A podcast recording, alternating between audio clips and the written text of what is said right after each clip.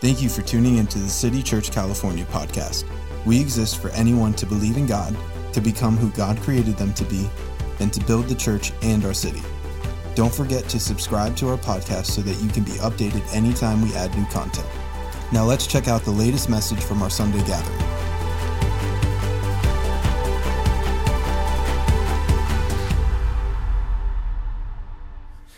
Go to John chapter 11, and we're going to continue today on our series, the I Am series. And today, the most famous I Am statement in all of the Gospel of John I am, you could say it with me if you know it, I am the resurrection and the life. Let me just say this because He is, we are. And that is an amazing concept. And how does God begin to define himself? He begins to say, I am that I am. I will be whatever you need me to be. And let me just say this God's name is not just a noun, it's a verb. And I just want to give you a highlight where we're going today. It's not just the resurrection and life of Jesus Christ. If you have ever been stuck in a cul de sac of pain, you're bewildered, you're puzzled, you don't know how to get out, I'm telling you, God is going to get you out today today in two ways with a noun and a verb. You're not going to live that way any longer. This is the greatest story in all the Gospels is the Lazarus story. Now, let me just say this of all of human history, of literature, in history of literature, there is no greater book written than the Gospel of John. Now, going through high school and college, I personally love Shakespeare. I could read it, I love it, I want to quote it. My favorite book in the Bible used to be Romans. I've taught it for a long time in college, I've memorized. But I don't know, about a year ago, I started teaching and studying in our Bible college the Gospel of John. The reason you're going, what are you doing? Uh, arm wrestling, because right now Romans and John are arm wrestling, and John is winning. There is no greater intuitive writer than John, who wrote the fourth gospel. And guess what? Chapter 11 is the hinge chapter of the whole book. It is the single text of the whole book, and it tells the story of Lazarus. And today, you and I are going to experience God in a way you have never experienced God, and we will have new freedom, a new life, and we're just going to say amen already. Can you say amen? All right, thank you, thank you. Okay, we're going to begin to read. If you have your Bibles, John 11, we're going to get the first four verses. And again, the purpose of the Lazarus story is to grace hopeless believers when they are facing extreme life and death situations. Did you hear me? This story is to help hopeless believers when you're facing a situation that's so overwhelming, usually life and death, that you need grace to begin to have a fresh start. Death is a diabolical intrusion of living this life without God. Did you hear that? Anytime death comes, it's a result usually of living life without God. And I just want to ask this if there, is there any area of your life or my life that you're not operating at the optimum capacity of your life today, this is for you. And through a noun and a verb, you're going to come forth and you're going to experience a new life. Here we go. You want to read? Let's read together.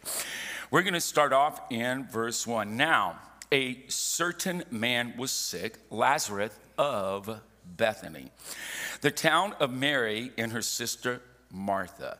It was that Mary who anointed the Lord with fragrant oil and wiped his feet with her hair, whose brother Lazarus was sick. Draw attention that it's a certain man, he's ill. They're saying it again, he is sick. Therefore, the sisters sent to him, saying, Lord, behold, he whom you love is sick. Let's just stop. It doesn't say the one you did love in the Greek that you presently love. It's not agape, uncreated love. It's that friendship love, that phileo love. When Jesus heard that, he said, This sickness is not unto death. Underline that, but for the glory of God. Why? That the Son of God may be glorified through it. Let's drop down to verse 17 now. So when Jesus came, he found that he had already been in the tomb four days. Draw attention to that in your mind. Four days. Now, Bethany was near Jerusalem, about two miles away, and many of the Jews had joined the women uh, around Martha and Mary to comfort them concerning their brothers. So they're in pain, they're puzzled, this hurt, they're wondering, how can this be? Let's drop to verse 23 now. Jesus said to her, your brother will rise again. Why don't you go to verse 22? We just got to get this one.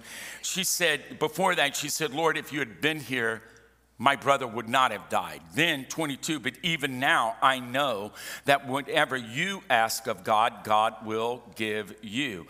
Martha said to him, I know that he will rise again in the resurrection at the last day. Her eschatology phenomenal. Jesus said to her, I am the resurrection and life. He who believes in me, though he may die, he shall live. And whoever lives, come on, and believes in me shall never never die. Do you believe this? She said to him, Yes, Lord, I believe that you are the Christ, the Son of the living God, who has come into the world. Let's drop down now to verse 38. Then Jesus, again groaning, he's at the tomb, he is groaning in himself, came to the tomb. Uh, it was a cave and a stone laid against it. Jesus said, Take away the stone.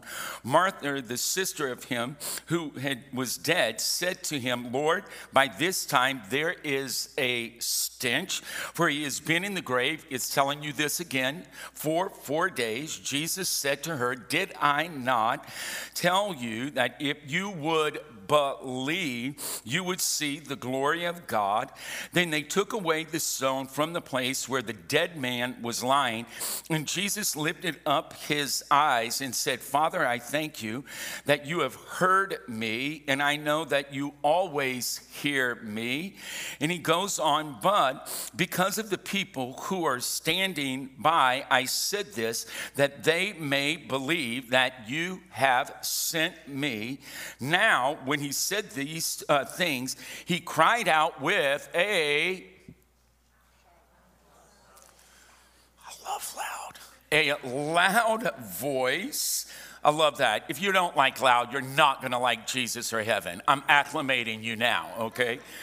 I love this. Lazarus come forth, and he who had died came out bound hand and foot with grave clothes, and his face was wrapped with a cloth. And Jesus said to them, Loose him and uh, let him go. Loose him and uh, let him go. Now, let me begin to tell you this. As a pastor, one of the things when you become a pastor, which I didn't realize because I initially studied business, that when you work at a church, you are involving yourself in the lives of people. And one thing that happens as a pastor when someone gets sick, and I want you to begin to draw your attention to this point in the story. John begins his gospel with bold claims of Jesus Christ. Chapter one, in the beginning was the Word. The Word was with God, the Word was God, and the Word became a human being. In the Greek, that word, word, is logos. And we think it means word, but it actually means logic. In the beginning was logic. The logic was with God, the logic became God, logic became a human being. And you must know this from John 1:19 all the way to the end of chapter 11. This is a book of signs. The first half of this gospel is showing you seven signs of Jesus Christ. The first in chapter two is where he turned water into wine. And it was really miraculous. Molecular power was happening. Now, get this the last sign, really, besides his own resurrection, is in chapter 11. And then God begins to shift. In John 12 to John 21 becomes the book of glory. I have a sense today that some of us, our narrative has been trying to be written by our past or maybe ourselves or someone else.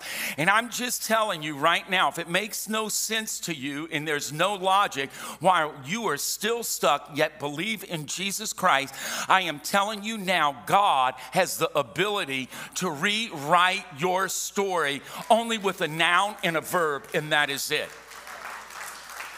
And so it becomes a book of glory. And when God comes in and he begins to change us and touch us and heal us, we begin to experience his glory. Now, re- let me tell you what we have done as Christian leaders, and I have done this.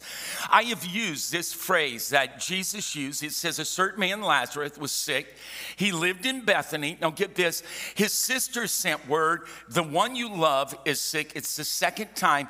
And Jesus says, This isn't unto death. This illness, get this, isn't unto death, but for the glory of God. As a pastor, when people call and this happens often, they'll say, Hey, can one of the pastors come? And pray for us. And they say, Pastor Jude, they'll text Becky usually, Can you please come? My husband, my child, I am sick. Can you come and pray for us? And now let me tell you what I've done. A lot of times when we preach on He is the resurrection and life, and I really want you to get this, He didn't just say, I'm the life, I'm the life. He didn't just say, I'm the resurrection, I'm the resurrection. He said, I am the resurrection and the life. And you must know something. Those two women, Martha and Mary, they had an unbelievable understanding of faith, the end times, the last day. And he said, Do you believe your brother will be raised again? She said, Yes, Lord, I believe. Get this, on the last day, he will be raised. How many times we will do that? I have used this scripture to tell, oh, no, no, the sickness isn't unto death. But there are times, I have to tell you, it was unto death. They weren't healed. And it began to hurt people.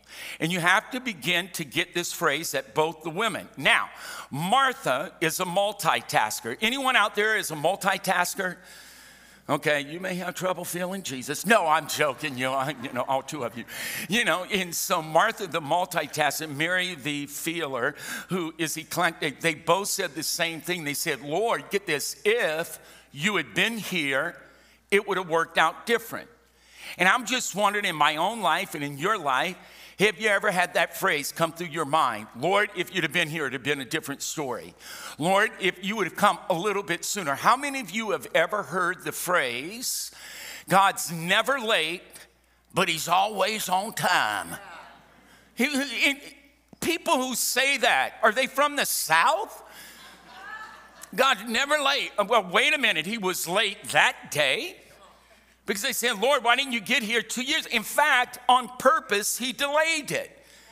And so, what is God trying to show us? Now, let's just get here. You have to know this. In Jerusalem at the time in Israel, there are two Bethanies. One Bethany is far away from Jerusalem, and that's where Jesus is very popular. They liked his miracles, they liked his teachings, they loved who he claimed to be. But the other Bethany, the one near Jerusalem, they were antagonistic against Jesus. It would be like, for example, if Easter Sunday in Alabama, Mississippi, Georgia, people are celebrating Jesus. I mean, if you go to a restaurant in Georgia, women have hats the size of the Space Needle in Seattle. There's, and, and it's a very open, friendly place to Christ. This would be, think of another place where people just aren't that hip about Jesus, and it's that Bethany. And why? It's because who he claimed to be. In chapter 5, he said, I'm greater than Moses. In chapter 8, he said, Actually, Abraham, he rejoiced to see my day, but before Abraham was, I is. They got really mad. Then they were perturbed, saying, Up, we're going to persecute you and execute you. He just said he's going to destroy the temple. In that Bethany, there wasn't going to be any of that Jesus talk, and they would have been opposed to that Jesus. But Lazarus had died. And remember, he said, Hey, we're going to go wake him up. And they say, actually, he's not sleeping, he's dead. And they said, well, if you're going to wait, let's go. And he stayed two more days. Now, I want to begin to tell you what is Jesus doing in this story. Now, the ancient Greeks, follow me, and this will help you because it helped me. In Greek, in Greece at the time, in this culture, Socrates, Aristotle had this belief that there were gods but God or gods, they had four qualities. Number one, that the gods or God, and we believe in one God, that he is invisible and our God is invisible. They, they nailed it. Number two, that he was incomprehensible, which means we really can't figure God out. That's why I don't like using a lot of trite sayings when people are going through a hard time, like, well, God's not late, he'll be on time. I mean, because it falsely comforts people. And Jesus wasn't into that. So, another thing that the Greeks said, not only invisible, not only incomprehensible, get this if you were a God, and you got that job description in that title, we get the English word apathy or apathetic, meaning God or the gods. You're gonna be like Mr. Spock, okay? You're a Trekkie, I have no feeling. And they thought that if you truly were a God, you were apathetic. You had no feeling. Now, watch me, watch me in a moment. We're going back to that tomb and what was Jesus doing?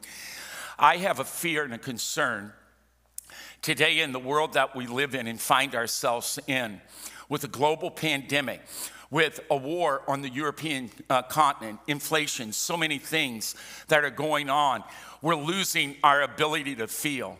And I will not reduce my faith, my life, my Christianity to trite statements because there is a God who moves deeply for us. And I know this that God is a God of time. And if you don't think God isn't aware of the time cycle on earth, then why do they have four days? Four days. You must know this. The reason why I think we should refrain from saying God's never late but always on on time because, first of all, God created time. And you, again, there's just one God. There's not 20 gods, a million gods. There's one God. In the one God, there's Father, Son, Holy Spirit. Well, there's one time. There's not three times, there's one time, and it's the past, the present, and the future. And can I say right now, when God created us, He never planned for us to die. And I hear people today going, death is such a natural process. No, it's not. It's painful and it's puzzling. And sometimes it comes in many forms. Maybe it's physical death. Maybe it's a divorce. Maybe someone now has a mental health issue and their life is being robbed. And I remember the first time as a human being, as a person, my life was pretty cush and protected until 16. My dad would pass away unexpectedly. And I remember standing at his gravesite and the pain that I felt. And I want you to know Jesus is not coming to that grave just to say that he is going to be raised because he says, I am the resurrection and the life. And that word resurrection means that Lazarus' physical body is going to be raised. But he's not just dealing with Lazarus, he's dealing with all death of all time in all people. And you know what God is saying? When you have been bullied by life, and hell itself is rolled up its sleeve and say, Come on and you get pushed around in your own cul de sac, maybe it's something that happened to you when you were young, but you're still in that cul de sac. You believe in God, but you feel like there's no way out. Can I tell you now, God is standing at that tomb and he's saying two words, a noun and a verb, come forth. Can you say amen? Can you say Lazarus? Lazarus. Come forth. Now, I want to deal with the four day thing. Now, in the Bible, three days is always resurrection. Remember Jacob, Laban, sheep, goats, put a three days journey. What about Jonah? Fish, three days, three nights. That represents resurrection, not the fourth day. Jewish people believe then that if the spirit of a human being, if they passed away, that the spirit would hover over that body for three days. But after the third day, it became hopeless. That meant you're really, surely, certainly, forever dead.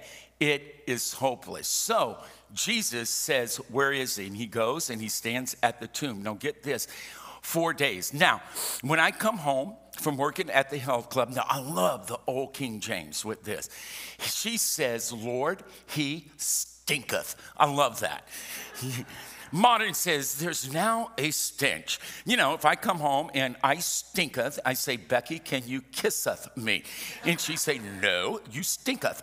You know, and so he's at the tomb two days. Now I want you to get this. Only two times in all of Scripture do they roll the stone away. Only two times. One at the resurrection of Jesus Christ, and this one. By the way, Jesus really didn't need to include the Lazarus story because a week and a half from that point, he was going to be raised from the dead himself. And you see, Jesus is showing two types of resurrection. One, when he says the resurrection, it's the physical body. It's a situation in your life that has hindered you, broke you, puzzled you, fractured you, and you're still just walking around in the same cul de sac, never able to go on with your life. Jesus stands right now and he calls you by name. He says, Mary, Keith, Crystal, Adam. He calls us by name. Why? Because his sheep know his voice.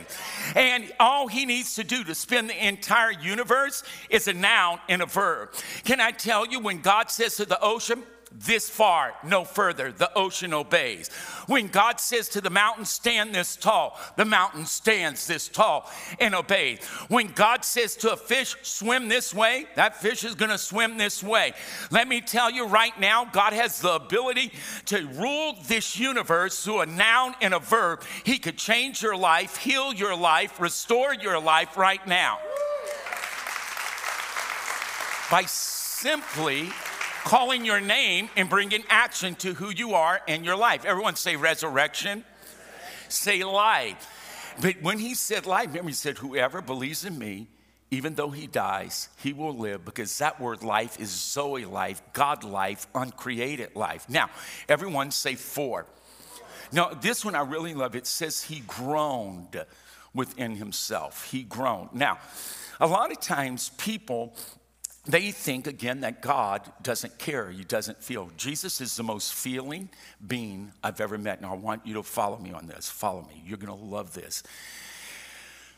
The first time I groaned when I saw someone deceased was my dad. I can't explain the pain that we felt. I remember someone came and they kind of says, "Well, you know, God's going to bring glory out of this." I want to slap them, say, "Yeah, let me have let him bring glory out of that one on your face." No.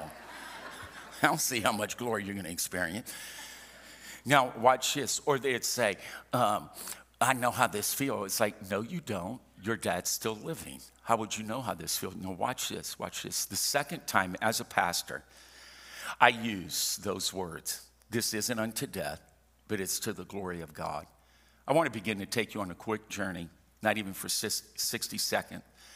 I can't forget Gail Sorrell a single woman in her 30s, successful, beautiful, believed in Jesus. And she would get sick, and the Lord loves her and loved her, and she would die of cancer. And then, how about David Stark or Liberta Matheson, my own pastor, Pastor Wendell? And we would believe and we'd use those very words this is not unto death, but for the glory of God. And surely it is right to use those words in such a situation. But wait a minute, Lazarus had already died. What was Jesus saying? Was God wanting us just to use this almost like a band aid on someone who had something horrific happen to them? But, and it wasn't reversed? Do you have anything in your life, it wasn't reversible. God comes. I don't know about you. I love reversals. I love comebacks. This is one of the greatest comeback stories in all the Bible. It's not in Matthew, it's not in Luke, it's not in Mark, it is in John, and it's not competing with the resurrection of Jesus Christ, but it's showing you another dimension of what happens because Jesus was raised on the third day. That when you are hopeless and, and there's no cure for you, then guess what? God is standing at your tomb and saying, whatever your name, whoever your name is, come forth. And you must need to know, you need to know this. Ephesians 2 said, I was dead in my trespasses and sin. I don't know about you, but dead people don't react. Dead people can't believe. Dead people can't move. I was dead. Have you ever had something die on the inside of you? Jesus said he does not care about the four days. He is saying, I'm going to call you by name and I'm going to begin to heal you and give you a fresh start in this life. Can you say amen? I want to read this other one. This is Isaiah 43 1. But now, thus says the Lord who created you, O Jacob, and who formed you, O Israel. Fear not, I have redeemed you. I have called you by your name. You are mine. Everyone say four days. Now, watch this. Not only four, but grown. The, I would say, as a pastor, the greatest, no, no, I want to say it this way the most challenging funeral I ever had to officiate, and I'm thinking of two for sure. It was an 18 year old girl. She was perfect. Have you ever seen a girl who looks just like her mom? And they even talk alike, dress alike, act alike? And it's kind of scary. And you tell the mom, my goodness, your daughter looks like you. And the woman will do this, my mini me, you know, and it's like, yeah. The daughter would get tragically taken from the earth in an automobile accident. I will never forget the sound of that woman's cry. Hear me, never think that God is sterile or unfeeling. The Greeks had it right. He's invisible, he's incomprehensible, apathetic, anything but that. Wherever you hurt, he hurts. Wherever you have pain, he has pain. Wherever you are confused, he, he's with you. And when it says that he groaned, the Greek word for this, it's odd. Why would John use that Greek word? It's not like a, like when you someone takes your parking spot, you know, hate you. Or you go to the health club and you're praying, God, I want to use the squat machine. Please do not let anyone else get on the squat machine. Five seconds later, some person walks and they're on the squat machine for three days, you know, and it's like, I hate you. Are you with me on that? And we reduce, uh, it's not that type of groan. Someone takes the car spot. Someone, I don't know, you ruin your shirt or something. It's not that groan. The picture in the Greek is a, a war horse. They're in battle, and the horse's life is going to be threatened, so it rears up on its hind legs and begins to snort, saying, Back off. When Jesus groaned that day, he wasn't groaning just because it was his friend. He was not groaning because he knew Lazarus. That day, God came out of heaven.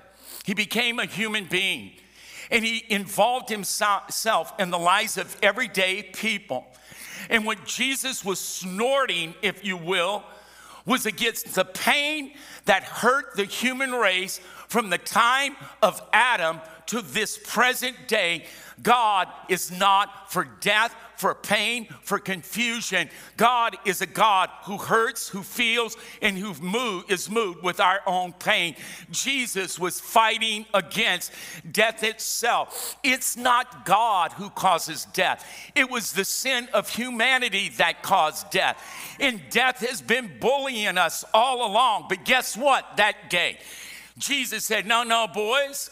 We're going to have two days, but we're going to go and wake Lazarus up. And when he went to the tomb that day, he rolled up his sleeve. And you know what Christ was saying? I'm tired of being bullied by you.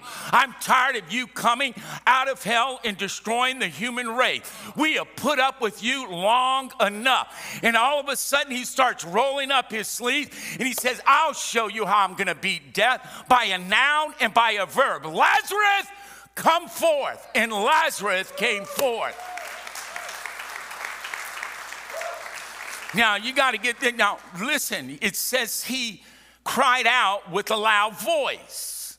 In the Greek, it says, with a, oh, I love this. Oh, my, many, anybody out there, you come from a loud family? Okay, if you're Russian or Hispanic or Cajun, you should be raising your hand right now. Ukrainians, come on. It says he cried with a loud voice, out with a loud voice, with a loud voice. With a loud voice, he cried out with a loud voice.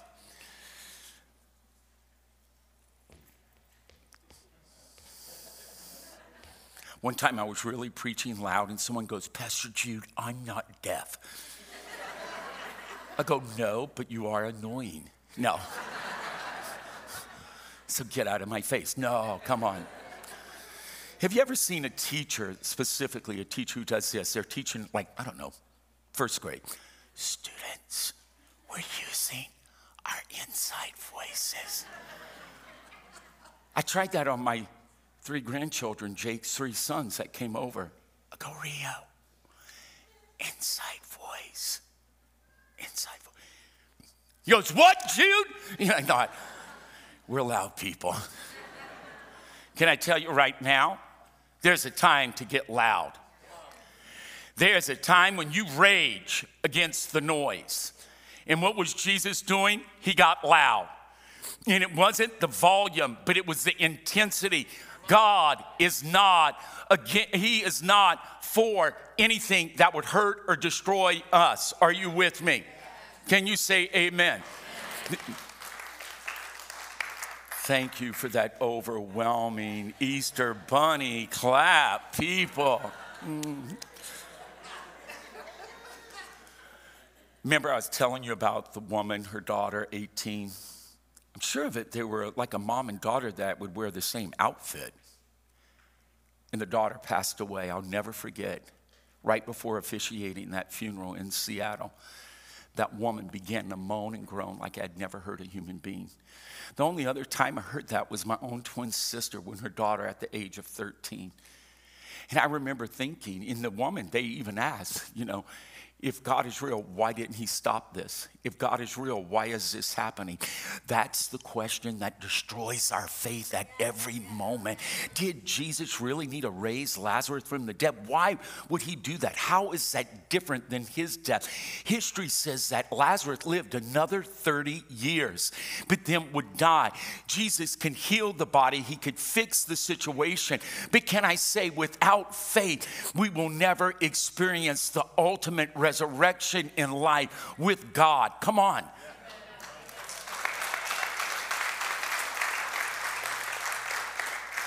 That woman began to groan. My sister began to groan. This is where we end. I bring the uh, team up, the band. It says that he groaned with a loud voice. He cried out loudly. And he says, Lazarus, come forth. But get this shortest verse in all the Bible. Who would like to memorize one verse? Oh, I love you, sweetheart. I love, you should see how she went, Yes, it's me. I want See's candy. I do too. That's my problem. I'll have to work out tomorrow. You know, get this. It says when he wept, you th- memorize that. Jesus wept, shortest verse in all the Bible. You know what it means? Not only did he speak loud, not only did he groan because of the pain people were going through, he began to weep. I'll never forget walking that day, and I saw my dad, that his casket was going in the ground. And I just stood there, and I couldn't even moan anymore. I had no feeling. I'm wanting to talk to someone you've lost your loving feeling, and your life is spiraling out of control. This is the God for you, because He is a God who will weep with you, cry with you, stand with you, never leave you. And my friend Earth may say it was he was late, but I'm telling you, heaven has a time perspective that will always work all things together for the good. Are you with me on that? Can you say amen? Now, this is where I want to end, and the band's coming up. So you'll know that. How many of you will give me one more minute? Okay, one, two, three, four. I have 30 minutes. It's all good. There are two places in the Bible where the stone was rolled away. And I want to bring a differentiation to us today. Again, I don't, I, th- I think trite statements that twist scriptures, specifically that Jesus said, sometimes can injure a person's faith instead of heal it. And God would not want that. Now, this statement probably the most and greatest I am statement in the entire Bible. Beyond, I am the light of the world. I am the bread of life. I am the way, the truth, and the life. I am the true vine. I am the door. I am the good shepherd. This one, it's the mother lode. I am the resurrection and the life. So when he says, I am the resurrection, actually, Crystal, what he's saying, I have the ability to quicken your body. And in Romans 8, it says, The same spirit that raised Jesus from the dead, if he dwells in you, he will quicken your mortal body, not your immortal body. Girl, when you get your immortal body, you don't need any quickening. You're gonna have abs of steel. You're gonna be ripped, shredded forever. He's not, that's, that's resurrection. Now get this. He says, I am the life. That's Zoe, and that's uncreated life. And that's when Jesus told Martha and Mary, You believe in me? Yeah, Lord, you know. And if you believe in me, even though you die, you will live. You'll never be able to die because you have uncreated life. You mean, now watch, what? Lazarus was in a tomb. Jesus was in a tomb. Jesus was raised on the third day. Why not the fourth? Couldn't be. He is the hope of the world. Our God could never lose hope because God is hope. God is a God of hope. And there's no way he could have been raised on the third day because it would have meant there would be no hope. Why did the angel remove the stone the first Easter? Jesus wasn't in there. Have you ever seen someone do? You better not do that with your Apple Watch. You're going to break it. That's why your Timex kept stop ticking. You beat it up. Do you think Jesus was in the tomb going, Father, been up two minutes, Lord? Really? No. He didn't need that stone to be rolled away. Why? Not only was his body resurrected, his spirit, that internal God type of life, could never be destroyed. And you see, Jesus, remember the, the apostles, the disciples were in a room, and he walks through the wall. With a resurrected, glorified body, you, you could go through the wall or a stone. They didn't roll the stone away on Easter for Jesus to let him out. It wasn't a get out of jail free card. He could get out no matter what. And guess what? Why did they roll the stone away? In fact, you know what the Bible says? That the angel on Easter morning rolled the stone away and he sat on it. Isn't God a boss? Oh, I love it when the prayer is answered at the clump, Lord, I want that bench. And I get there like two seconds before someone go, bam, got it. And you just kind of sit and look. This is mine. That angel sat on that stone not for Jesus to get out, but to show the whole world he's resurrected. And why are you looking for the living amongst the dead? Now, Lazarus, what, what did Jesus say? What's God's job? God's job is to call you by name. And you know what he's gonna say? Come. And in the step, Crystal, of coming to God is a miracle. I don't know really where most people's lives are. I don't know if it's in hell. I don't know if you're in purgatory. I don't know if you you've lost feeling and you're just existing. I promise you, if you respond and take one simple step to God when he calls your name, you will experience a healing and a miracle.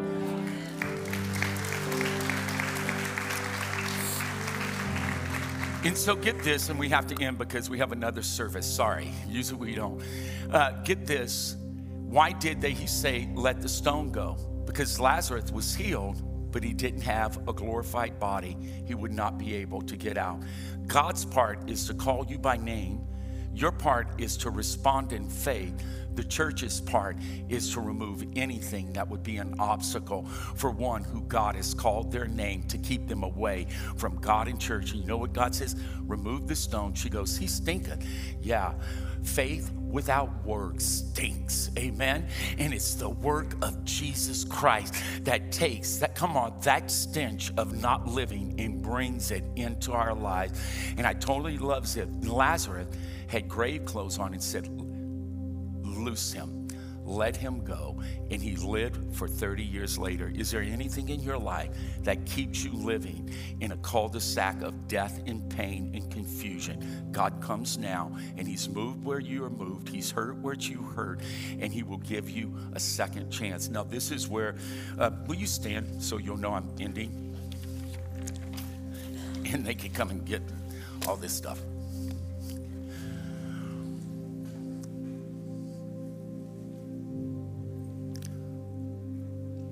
I want to ask two things today. Number one, if you need a fresh start, a great reversal, a do over, God is standing at any tomb wherever you're at. And guess what He's saying? Your name and come. That's it. He's not trying to give you a counseling lesson, He's not trying to do anything but call your name and you come. Not a trite answer. I'm sorry if anyone, I really mean this.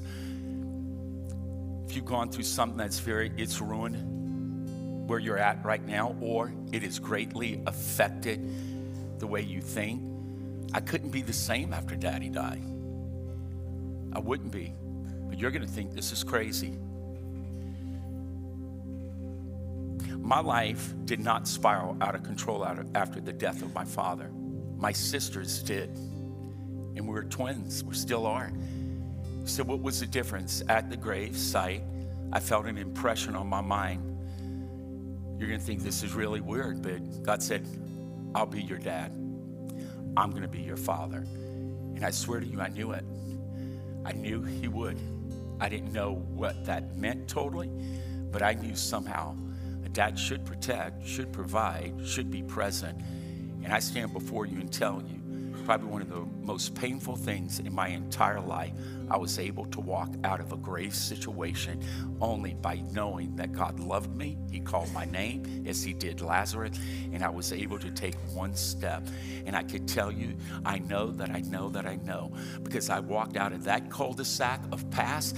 I will be able to walk into the broad environment, neighborhood, world of God called eternity forever with a glorified body where we worship and we live and we rejoice and all wrongs are made right in the good kingdom of God. Amen. How many of you want to walk and have a new reversal today? Raise your hand. All over, all over, all over. Let's pray this. Dear Jesus, I pray now God, just like that woman whose daughter passed, or my own niece, or my dad, or my mom, when that aching feeling comes and you feel like, I, I don't know what to do. God, I pray now, call him by name. If your name is Keith, he's calling you. If your name is Mary, he's calling you. If your name is Bill, he's calling you. If your name is Joe, he's calling you. If your name is Mary, he's calling. He can never leave you my twin sister Julie that day when I stood with, I said, Julie, he's known. He will not. He will not. He will not. Let God call you by name right now. There are hundreds to millions on this planet, but He's calling you specifically. He knows your pain. He was, I know you may be saying, God, if you would have been here, where were you? This wouldn't have happened to me. No, He's right there, right now. The next question I want to ask you is that word believe. It's what Mary, Martha, Jesus said over and over. It keeps being repeated. If you believe, you will have an uncreated life, an experience with God that will leave you transformed for the rest of your life. I'm going to count to three. If you're wanting Christ to come into every area of your life, you're going to raise your hand on that count. One, you're going to raise your hand. I'm going to pray. Two, and right now, three, just raise your hand. I'm giving my whole life in the back right there. This woman right here. Thank you. Thank you, sir. Clap right here, right here, right here, right here, right here. In the back over there. Stomp, shout, cheer. Amen. Let's pray. Father, forgive us come into our hearts. God, I thank you. You stand at the door of my heart, you knock, and that stone's been rolled away. Now come on in, Jesus, forever. I believe in you. I trust you. In your good name, amen. Let's worship. We so appreciate you spending time with us. If you'd like to invest into what God is doing through City Church California, you can go to our website, citychurchca.com, and click Give. Thanks again, and we hope to see you at one of our campuses this Sunday.